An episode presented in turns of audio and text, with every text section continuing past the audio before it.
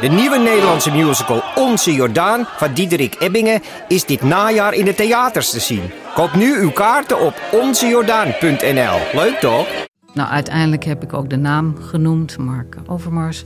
En toen hebben we lang over gesproken en toen zei ik, heb je dat nou zelf ook wel eens meegemaakt? Ja, ook zelf meegemaakt. Heb jij ook wel eens van die dickpics ontvangen? Ook. Ja, dat vond ik toch wel heel heftig. Ben je benieuwd naar deze verhalen en wil je niets missen? Via podimo.nl/Gonzo luister je 30 dagen gratis naar Gonzo op Podimo. Podimo.nl/Gonzo. Welkom. Vanaf de redactie van De Groene Amsterdammer is dit uw wekelijkse podcast. Ik ben Stefan Sanders en ben vandaag uw presentator. Mijn gast vandaag is Dan Afrifa. Welkom, Dan. Dankjewel. Ik heb het zo opgeschreven. Een Ghanees-Amsterdamse schrijver, journalist, historicus. Zeg het zo goed?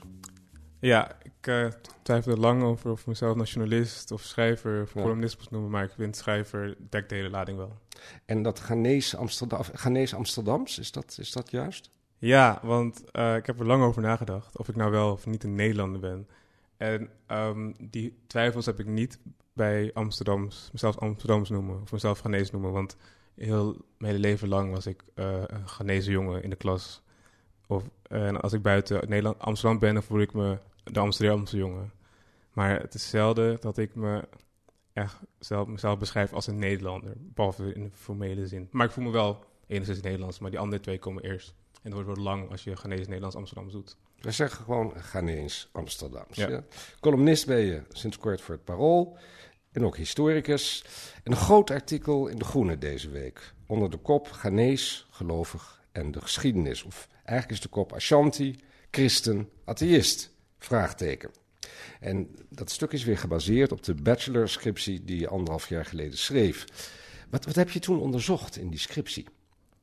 Ik heb toen onderzocht hoe mensen, jongeren uit mijn kerk... Jouw kerk is de methodistengemeenschap in Amsterdam. Ghanese methodistengemeenschap is eigenlijk een vertakking van de Ghanese methodisten in Ghana zelf. En ik bevroeg 4 kerkgenoten van mijn leeftijd, rond mijn leeftijd, hoe zij nou kijken naar onze geschiedenis in combinatie met ons heden, zeg maar onze pre-christelijke geschiedenis en ons christelijke verleden. En hoe zij zich voelen bij dat zij nu wel heel erg christelijk zijn en daar ook wel veel trots uitputten. Maar dat geloof eigenlijk gemanifesteerd is door koloniale onderwerping. Want de Britten hebben het christelijk geloof geïntroduceerd in Ghana. Ja, de Britten, maar ook wel Zwitserse missionarissen en Duitsers, ook een Nederlander. Maar de Britten waren uiteindelijk de koloniale heersers in Ghana. En zij hebben het wel echt gemanifesteerd. Nog even over methodisten. Ja. Wij zijn in Nederland niet zo heel bekend met methodisten. In Amerika is het heel groot, in West-Afrika. Het is eigenlijk Engels, toch? Brits, van de Anglicaanse kerk. Ja. Maar vertel jij? Wat ik weet is dat de methodisten hebben in de 19e eeuw... of misschien eerder hebben ze zich afgesplitst van de Anglicaanse kerk. Ik dacht de 18e. Ja, ik weet niet zeker. Maar ze hebben zich afgesplitst van de Anglicaanse kerk... omdat ze een meer sobere variant van het christendom wilden nastreven. En methodisme is in Ghana gekomen, dus onze methodisme, door John Wesley. Dat was een methodistische voorganger die bij Ghana methodisme heeft gesticht. Ik weet niet precies de geschiedenis ervan, maar... Nee, maar dan hebben we enig idee, ja, hè? Want anders praten we zo in het luchtledige. Jij bent in Nederland geboren, of niet? Ja, ik ben in Amsterdam geboren. Vond ik ook verrassend aan je stuk, omdat ik aanvankelijk, ik las het stuk en toen waande ik me even in Ghana. Omdat ik dacht, nou Ghanees, het begint natuurlijk in Ghana. Maar het speelt allemaal hier in Amsterdam, in de Bijlmer of in Amsterdam Zuidoost. Ja. Want hoeveel generaties Ghanezen wonen inmiddels in Nederland? Ik ben de tweede generatie, maar ik weet al dat er de 3e/4e generaties Ghanees-Nederland zijn. Dus de eerste zijn een beetje zo'n... Ik denk jaren 70 kwamen volgens mij de eerste. 1970. Dat was Amasanti zat in de Tweede Kamer. En voor mij haar vader was met de eerste golf Ghanezen in Nederland gekomen. Dat was volgens mij in de jaren 70. Ja, dus eigenlijk is jouw hele geschiedenis speelt zich af, niet, ik bedoel, je hebt ook gereisd en dingen, maar grotendeels af op Nederlandse, Amsterdamse bodem. Ja. Nou heb jij gekeken naar dat christendom. Even voor jezelf. Noem jij jezelf christen? Ik noem mezelf wel christen, denk ik. Maar misschien een vrijzinnige christen. Want op tijden van wanhoop ben ik wel degene die op mijn knieën gaat en gaat bidden.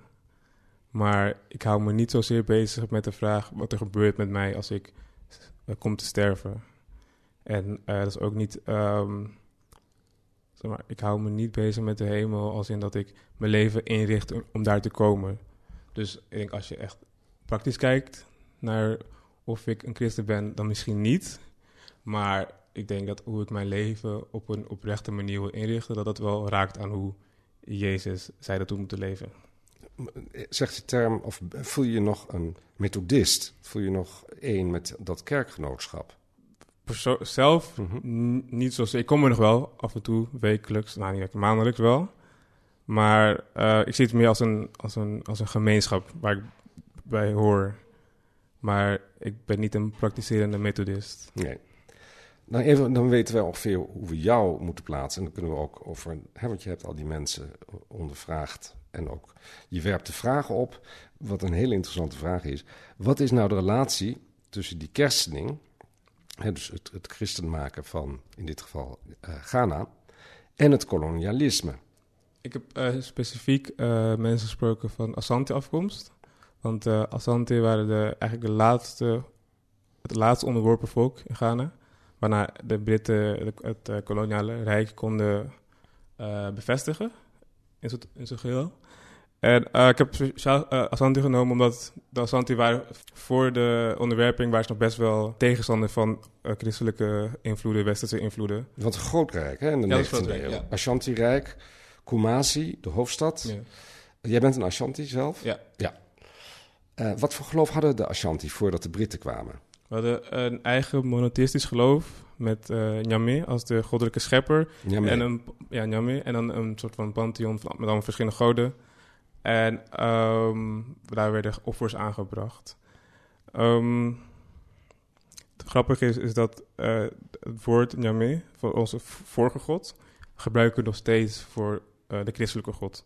Dus je zegt niet God, maar je zegt Nyame. Nyame, ja, inderdaad. Nyame. Ook in de dienst. Ook in ja. Okay. Dat is gewoon, Nyame is gewoon God. Dus ik kwam daar ook pas laat achter. Ja. Dus bij het christen worden van ons volk zijn er wel relieken overgebleven van hoe we vroeger geloofden. Ja, en nou, die Britten kwamen in 1896, als ik het goed heb. Ja, toen onderwierpen ze ons. Ja. Er was een koning. Ja. Nog even iets over dat rijk, want je zegt, het is polytheïstisch in zekere zin, ook meer goden. Een man mocht ook meer vrouwen hebben. Ja. Dat was ook een onderdeel daarvan. Maar ook, daar schrok ik nogal van... midden in de 19e eeuw, mensenoffers bij ceremonies. Ja, het idee was dat bijvoorbeeld als een vorst doodging... dat hij in het volgende leven ook dienaren moest hebben... om hem te dienen. In als een vorst doodging? Ja, bijvoorbeeld als een vorst doodging. Koning, ja, en dan? Maar hoe hoger je in rang staat... hoe meer mensen werden geofferd bij jouw begrafenis. En dan, het idee was dat ze in hun volgende leven... werden dienaren nodig hadden om hen te dienen als vorsten. En die moesten dan, omdat de koning of de vorst stierf, dan werden zij gedood. Ja. Hoeveel mensen waren dat dan? Belangrijke vorst? Ik heb wel eens gelezen, honderden, duizenden mensen. Ik heb wel eens gelezen dat dan, als er wel westerse mensen bij waren, die dan, bijvoorbeeld westerse slavenhandelaren waren dan bij, en die waren dan, zeg maar, geschokt over de verspilling van het menselijke leven. Maar het gaat dan wel echt om een groot aantal mensen. Dat kun je voorstellen dat ik daar erg van schrik. Ik bedoel, midden 19e eeuw, ik dacht dat het ongeveer bij de Inca's en de Maya's zo'n beetje als cultuur ophield, het mensenoffer. Toen ik erachter kwam, was ik ook wel geschokt. Mm-hmm. En toen op zulke punten ben ik dan ook wel blij dat de Britten zijn gekomen en dat hebben gestopt. Ja, ik weet eigenlijk niet wat ik over moet zeggen. Zeg maar, wat ik dan ook wel eens heb gelezen is in de 19e eeuw... is niet helemaal in verhouding, maar dat in lijfstraffen in Europa... als iemand dan iets had gedaan of een delict had gepleegd, dan werd hij opgehangen en gevierendeeld en zo. En daar sprak ik ook van. Dus ik denk dat we in een korte tijd echt heel erg zijn vervreemd van dingen die vroeger heel erg vanzelfsprekend waren, denk ik. Ik vraag het natuurlijk ook, omdat jouw stuk en terecht grote vraagtekens plaatst bij dat kolonialisme. Dat is natuurlijk ontzettend bruut gegaan. Ja. De Gold Coast, hè, werd het, Ghana.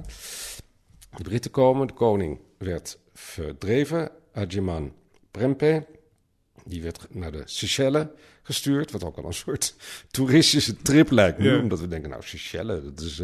Maar dat was dus echt een verbanning. De Britten komen, die introduceren het christendom. En dan is eigenlijk jouw centrale vraag, het christendom, Jezus Christus, is dat niet eigenlijk de white man's religion die op zwarte mensen wordt gedrongen? Dat is jouw vraag, toch? Ja, mijn vraag is of zij, de Ghanese christenen nu, die jongen die ik heb gesproken, of zij met dat beeld kunnen leven. Dat zij eigenlijk een geloof belijden dat op hun voorouders is gelegd. En hoe zit dat voor jouzelf?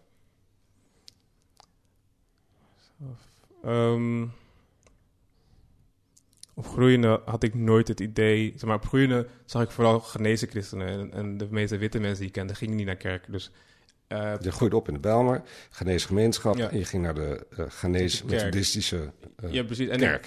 En je wist eigenlijk al dat ook... Maar ook Surinamers en Antilliaanse mensen zag ik ook naar kerk gaan. En in veel minder mate zag ik witte Nederlanders naar kerk gaan. Dus ik had als kind nooit die connotatie met geloof is voor de witte man.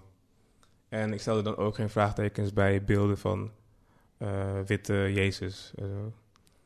Pas toen ik meer geïnteresseerd werd in de geschiedenis en ging nadenken hierover, toen dacht ik wel van, waarom doen we dit nog steeds als wij weten waar het vandaan komt? Waarom gaan we niet terug naar wat we hiervoor deden? Want dat werkt wel voor ons. Maar dan lees ik natuurlijk ook wat dingen over onthoofdingen. En zo, we hadden het net al over die mensenoffers. Ik bedoel, het werkte wel voor je, of jullie, zeg je. Yeah. Het werkte voor een heel klein aantal mensen, lijkt me. Niet voor de mensen die geofferd werden. Nee. En er waren natuurlijk, ik bedoel, de Ashanti's staan ook bekend als slavenhandelaren. Yeah. Voor die slaven werkte het nou ook weer niet zo heel fijn. Ik vraag me dus af, als je kritiek hebt op het kolonialisme, dat lijkt me ontzettend terecht. En, Ghana is... ook het eerste land na Zuid-Afrika wat onafhankelijk werd in Sub-Sahara-Afrika. Ja. Dus dat was echt groots. Ik bedoel, dat kan je ook lezen in de geschiedenisboeken. Maar kun je niet kritiek hebben op het kolonialisme, heel terecht lijkt mij, zonder nou dat Ashanti-rijk uit de 19e eeuw met al die mensenoffers en ook de slavenhandel, zonder dat te gaan verheerlijken. Snap je wat ik bedoel? Ik snap wat je bedoelt, ja. Maar... Ik denk ook niet dat ik het verheerlijk. Ik denk, hoe ik het zie, ik denk dat Ashantis pretendeerde niet per se hele humanistische mensen te zijn. En wat het is bij het kolonialisme is dat de verlichting en zo was al geweest. Europeanen wisten, hadden al ideeën geformuleerd over vrijheid, gelijkheid, broederschap. En die pasten ze dan heel erg arbitrair toe. Dus... ik kan kritiek uiten op de Ashantis en hoe zij dingen deden, maar dat was conform hoe hun denkwereld. En ik denk dat het in die zin makkelijker is om kritiek te uiten op de Europeanen, omdat zij niet altijd volgens hun eigen denkbeelden handelden. Ze leefden eigenlijk hun eigen verlichting niet. Nee, precies. Want die Europeanen. Bijvoorbeeld dat Napoleon, die schaft dan de slavernij af. En dan als het hem goed uitkomt, dan denkt hij van nee, dat doen we toch wel weer. Dus... in die zin zijn Ashanti iets minder hypocriet. En toen zij werden geconfronteerd met een ander wereldbeeld... en toen zij werden onderworpen, hebben ze het wel gewoon geaccepteerd. Op hun manier. Wat mij altijd zo fascineert... maar dat geldt niet alleen voor Ghanezen... maar eigenlijk voor alle migranten die buiten hun eigen geboorteland verblijven... dat er is heel veel christendom. Er was heel veel christendom in Groot-Brittannië, in Europa, in Amerika... Maar wat je ziet in Ghana zijn verschillende stromingen... maar meestal toch protestants-christelijke stromingen. Die zijn daar groot geworden. Maar de Ghanese migranten of de Ghanese Nederlanders... of de Ghanese Amsterdammers...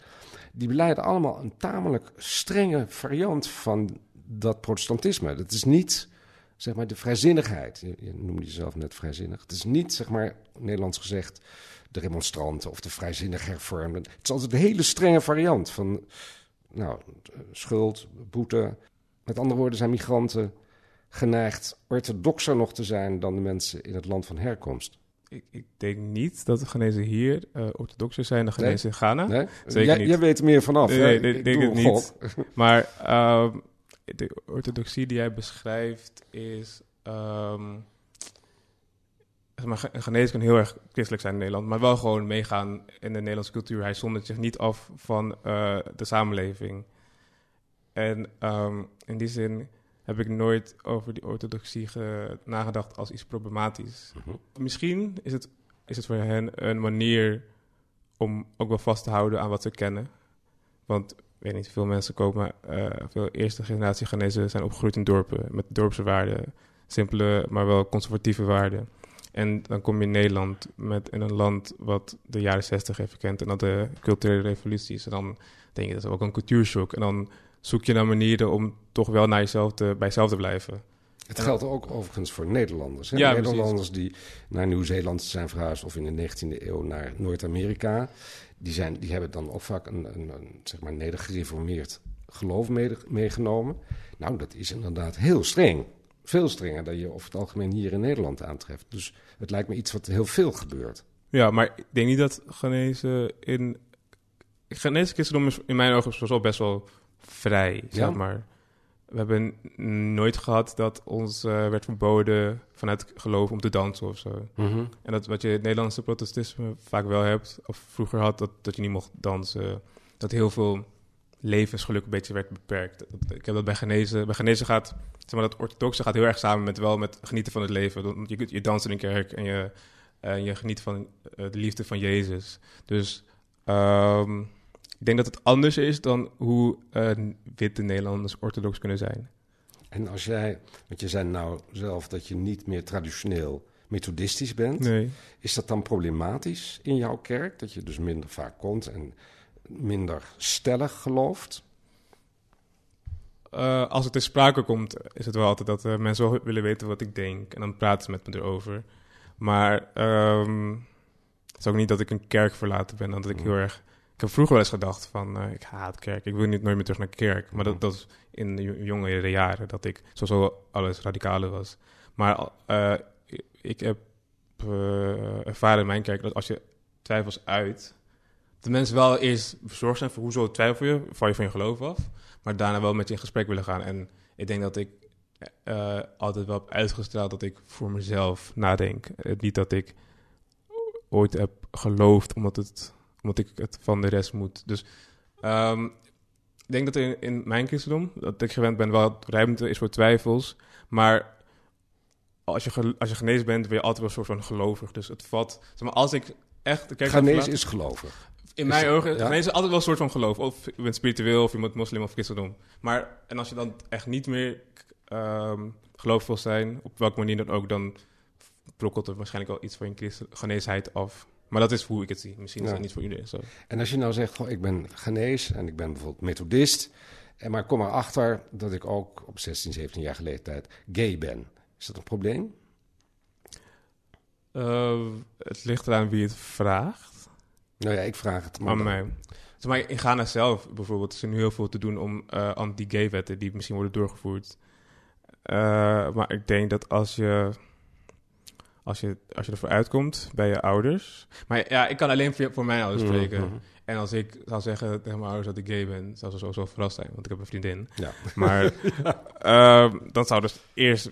willen begrijpen, want het voor hun opgroeiende, mijn vader zegt het ook wel eens, maar ze hadden wel altijd wel mensen die dan mannen die dan gewoon die zich dan vrouwelijk gedroegen, vrouwelijke kleding. Dat is nou juist echt die oude Ashanti-cultuur, dat het niet, hè, dat mannen met mannen en vrouwen met vrouwen, dat heette geen homoseksualiteit, maar dat had dan vaak religieuze connotaties. Ja, het kwam me voor inderdaad. Ja. Dus maar dit hele conceptualisatie van gay of lesbisch, dat is niet iets waar zij mee opgegroeid zijn. Dus als jij tegen je Ghanese ouder gaat zeggen van... ja, ik ben gay, dan hoe bedoel je gays? Maar ik kan zeggen van, ik heb een keer seks gehad met een man. En dan, dat is zeg maar tastbaar voor ze. Maar als je dat een keer klinkt alsof je op een bepaalde manier te verwesterd bent gaan denken. Ja. Denk ik, hè? Dat is wat ik... Ja, nee, maar dat kan ik me voorstellen. Weet je wat mij opvalt dan?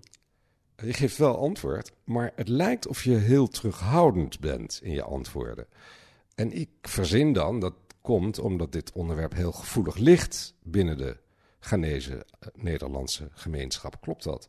Klopt, ik ben voorzichtig, omdat ik me bewust van ben dat als ik nu iets zeg wat generaliserend kan zijn over Ghanezen, dat ik morgen, vanavond berichten kan ontvangen van mensen die dan zeggen van ja, hoezo werp jij op als, zeg maar, de Ghanees in Nederland en verkondig jij dingen die niet per se overeenkomen met hoe wij hierin staan.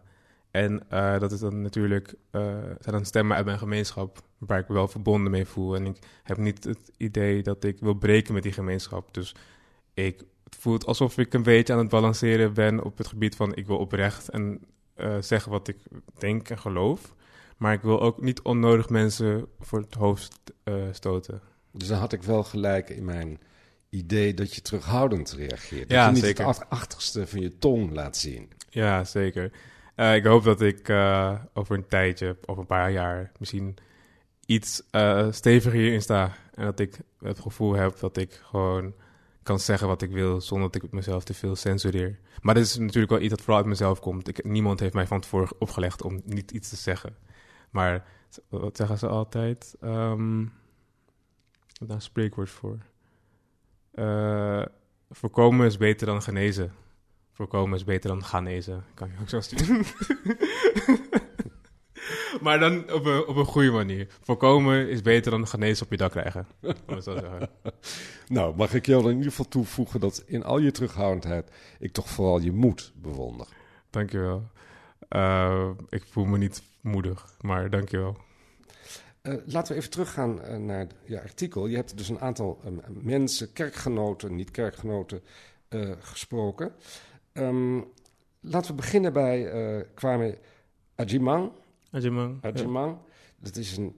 Vertel jij, wat is Kwame Adjiman voor iemand? Het is een hele gelovige jongen. Jongen van... Mij is hij nu al 19, maar toen ik hem sprak was hij 18. Maar hij mixt zijn geloof wel heel erg met ondernemerschap. Maar ook met vrijwilligerswerk. Hij heeft een stichting met vrienden waarmee hij... needy mensen helpt. Mensen in nood. Maar ik zie hem ook wel bijvoorbeeld cursussen geven in bitcoin trade. En oh ja, dus dat is heel praktisch. Ja, precies. Ja. Maar dat vind ik ook wel ergens grappig aan hoe Ghanezen soms invulling geven aan het christendom. Want Nederlandse christendom is heel vaak van geld is slecht. Je moet niet naar geld begeren. Mm-hmm. Maar je hebt bepaalde evangelische kerken mixen het idee van als je in God gelooft, dan gaat je leven beter. En een onderdeel van dat je leven beter gaat, is dat je geld verdient. Het is ook een welvaartsevangelie. Ja, precies. Welvaartsevangelie. Ja. Nou dat, inderdaad. Ja. En dat zie je bij Kwame bijvoorbeeld terug, zeg maar. En dan kan ook aan die mensen vragen van, maar hoezo je gelooft in God, maar waarom begeer je wereldse dingen? Maar zij zien dat niet, vaak niet zo. En zij zien vaak ook geen probleem in van, oké, maar... Als God het best met me voor heeft, waarom zou ik dan moeten lijden? Even luisteren. We hebben een fragment van Kwame Adjiman, man die je hebt gesproken, 18 jaar, toen, nu 19. En dat is een fragment waarin hij preekt. Laten we even luisteren.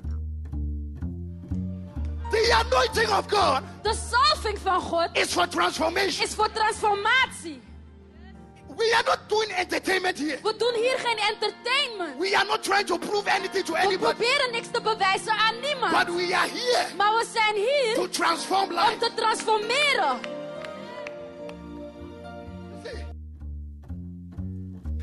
Dat is stevige taal. Ja, zeker. Vooral voor iemand van 19. Ja. 18, ja. En wat vind jij ervan als je dit hoort? Enerzijds vind ik het inderdaad best wel stevig. En ik weet niet, toen ik 18 was, ging ik niet mee in zulke preken, omdat ik nog heel erg op zoek was naar hoe sta ik in de wereld. Maar anderzijds zie ik wel dat het geloof voor heel veel jongeren een leidraad geeft. En dan zulke preken geven hun echt houvast voor hoe zij hun levens moeten inrichten in Nederland. Is Kwame nou zo iemand die ook moeite heeft met het christendom? Die indruk wekt hij niet. Vanwege die vermenging met het kolonialisme? Nee, zeker niet. Nee, zeker. Ik had hem nog expliciet gevraagd in een artikel. Maar hij heeft dan ook op straat, soms evangeliseert hij op straat. En dan komen mensen naar haar toe en dan zeggen ze van... ja, maar je evangeliseert het geloof van de witte man. En wat hij toen tegen mij zei, is dat hij vaak heeft gelezen in de Bijbel over zwarte figuren in de Bijbel. En ook dat het christendom bijvoorbeeld eerder in Ethiopië was dan in Europa. En dat hij heeft genoeg aanknoopingspunten om te geloven dat het christelijke geloof onderdeel kan zijn van zijn identiteit zonder dat daar een probleem in zit. Wat mij ook heeft verbaasd, want ook dat wist ik niet.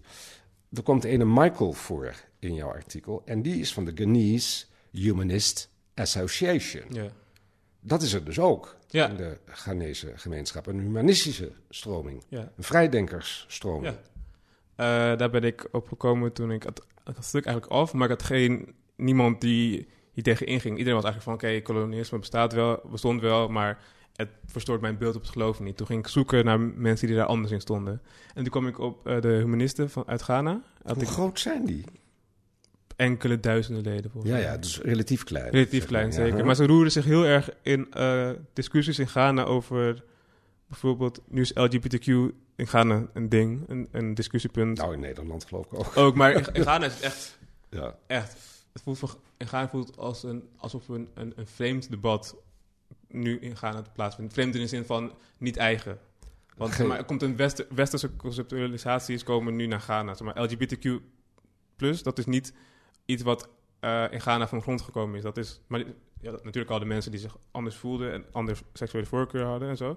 Maar nu komen de concepten een beetje overwaaien. Is het ook niet dat er heel veel Amerikaanse evangelicals zijn... die heel grote invloed hebben in Ghana bijvoorbeeld? Ook, maar ik denk bijvoorbeeld de humanisten vinden hun support meer op sociale media. Van ook mensen die met westerse concepten in aanraking komen en zich daarin terugvinden. En wat zij doen is... voor mensen die bijvoorbeeld dus niet meer gelovig willen zijn, of dat nou islam is of het christendom, zij bieden voor hun safe spaces, zeg maar, huizen waar ze in kunnen zitten en zeg maar veilig van mensen die hun misschien kwaad willen doen omdat ze afstappen van hun geloof. Want dat is dus wel degelijk nodig, die safe houses. Jammer genoeg wel, ja. Zeg maar, ook in Nederland? In Nederland... Dat weet ik niet. Maar voor Ghanezen die in Nederland van zijn geloof afstapt, niemand gaat hem daarvoor kwaad doen. Mm-hmm. Voor christendom dan. Ik weet niet hoe het bij andere geloven zit. Maar in Ghana is het blijkbaar wel nodig. Vooral omdat het geloof in Ghana is nog zo vanzelfsprekend, dat als je zegt dat je niet gelovig bent, dat mensen daarvan kunnen schrikken, denk ik. En dat, ik denk als die schrik dan collectief is, dat het dan weliswaar misschien gevaarlijk kan worden. Ja. Nou, wou ik nog iets laten horen. Een Ghanese gospel. Gewoon omdat ik het een mooi lied vind. Ik ga dit goed proberen uit te spreken en jij gaat mij vooral verbeteren. Het is namelijk een groep die heet Yaa Sarpong en die Asomafo. Ja. Heb ik dat goed gezegd? Yaa Sarpong en Asomafo weet ik ook niet zo goed uit te spreken. Ik vroeg mijn broer om leuke deuntjes uit Ghana en toen stuurde hij me dat door. Hij vindt het leuk. Nou, ik vond het erg sterke muziek. Laten we even luisteren.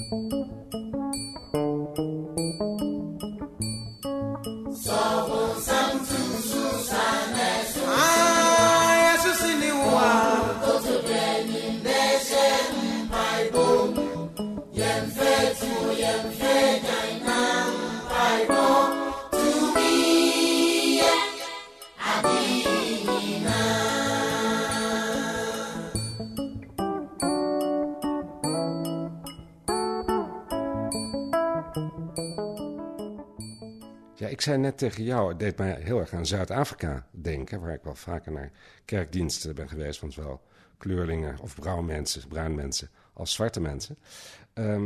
Het is toch weer anders. Wat zingen ze hier? Ze zingen als de duivel te veel last wordt voor je. De krachten van de duivel, dan moet je op je knieën gaan en bidden. Want de kracht van het gebed kan alles aan. God kan alles voor je doen. Het swingt wel. Ja, zeker. Op deze manier is het ook niet moeilijk om christen te zijn. Nee. Het is ook echt leuk. Ik bedoel, ik wil wel naar die kerk als ik deze muziek hoor. Mijn kerk is vaak ook gewoon een feestje. Het is gewoon heel erg leuk om christen te zijn. En dan snap je ook wel dat mensen heel erg geloven in de liefde van God. Want je krijgt ook wel een warm gevoel van de diensten. Ten slot, je hebt nou die mensen gesproken. Jouw leeftijdsgenoten, ietsje jonger, ietsje ouder. Schrok jij van je bevindingen toen je met Nederlands of Amsterdams Ghanezen generatiegenoten sprak over hun christendom en de verknoping met het kolonialisme? Ik schrok niet, want ik zag wel dat iedereen heel erg geloof was. Ik dacht wel, waar ik van schrok, opgroeiende, dacht ik altijd dat, wij zijn, onze ouders waren christelijk, maar wij zijn geboren in Nederland, wij kunnen het juk van ons afwerpen. En ik ben geschrokken van dat heel veel van mijn leeftijdsgenoten toch heel erg gelovig zijn gebleven of zijn geworden. En ook hun eigen diensten organiseren, een eigen christelijke vereniging hebben. Dus ik dacht misschien heel klassiek van, in Nederland is het gebeurd, de ontkerking. Waarschijnlijk gaat het nu bij ons ook gebeuren, maar dat gebeurt niet. En ik zie dat ook niet zo snel gebeuren.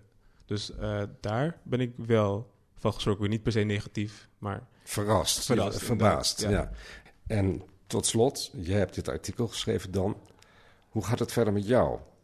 Ga jij hier blijven? Ga je meer of minder gelovig worden? Ga je toch weer naar Ghana? Ik zeg niet terug, want je bent hier geboren. Ga je misschien wel naar China om een carrière te maken? Ik weet het niet. Ik ga in ieder geval studeren. Komend jaar geschiedenis. En misschien doe ik daarin meer met Ghana. Maar ik zal ooit wel even in Ghana willen wonen. Maar ik ben wel echt heel erg geworteld in Nederland. Maar ik zal in Ghana willen wonen om vanuit daar te schrijven over Ghana, maar naar Nederland. En verder met mijn geloof. Ik denk wel dat ik, als ik ooit kinderen heb, dat ik ze wel af en toe meeneem naar de kerk. Want ik wil niet dat wat voor mij heel erg gewoon is, dat zij dat vreemd gaan vinden. En dan mogen zij natuurlijk zelf kiezen wat ze ermee doen. Maar ik wil wel dat als ik later Ghanese gospel opzet, dat ze begrijpen. En dat zij wat mijn moeder leuk vindt om te luisteren ook wel leuk vinden. Dat ze het misschien ook kunnen verstaan. Ja, dat is heel erg. Ik denk ook wel, ik heb een nichtje dat beter Twi spreekt dan ik. En ik heb Twi, dat is de taal van de Ashanti. Twi is onze taal. Nederlanders zeggen altijd Twi, maar het is Twi. Eigenlijk is het Twi. Ja. Okay, maar ik denk dat ik wel, als ik ooit kinderen heb, dat ik ze dan eens per week naar mijn nichtje stuur. Zodat ze even Twi om zich heen horen en dan weer terugkomen naar mij. Mooi. Heel erg bedankt, Dan Afrifa. En de lezers mogen zich verheugen op een intrigerend verhaal. Dankjewel. Lees deze week in De Groene ook. Een reportage in Kenia waar de laatste noordelijke witte neushoorns leven. Een moeder en een dochter. En daar fantaseren wetenschappers over hoe ze die diersoort in stand kunnen houden. Verder een essay van rechtsfilosoof Tamara de Waal over inburgering. Een systeem ingegeven door nationaal wantrouwen, zegt ze. En dat leidt tot steeds strengere eisen voor deze nieuwe Nederlanders. En dan nog het andere verhaal uit Afghanistan. Meer dan alleen de Taliban en de Al-Qaeda. En van de 19-jarige zangeres Billie Eilish de ultieme ster van deze tijd is. Voor een proefabonnement gaat u naar groene.nl. En u kunt ook sterren geven in de podcast-app. Weten wij ook weer eens waar we aan toe zijn. En volgende week zijn we er weer met een podcast met analyses en achtergronden bij nieuws en essays. Deze week werd de Groene Podcast gemaakt door Gizelle Mijnlieff, Simon Dequeker en door Stefan Sanders. En normaal zeg ik dan nu, u hoort de eindtune, het tune for N, maar dat zeg ik nu niet, want u hoort iets heel anders. U hoort de gospel, die we zojuist ook in deze podcast hebben gehoord, van Asomafo, Ghanees gospelkoor. En dat is eigenlijk wel een heel prachtig einde, vind ik. Tot de volgende podcast.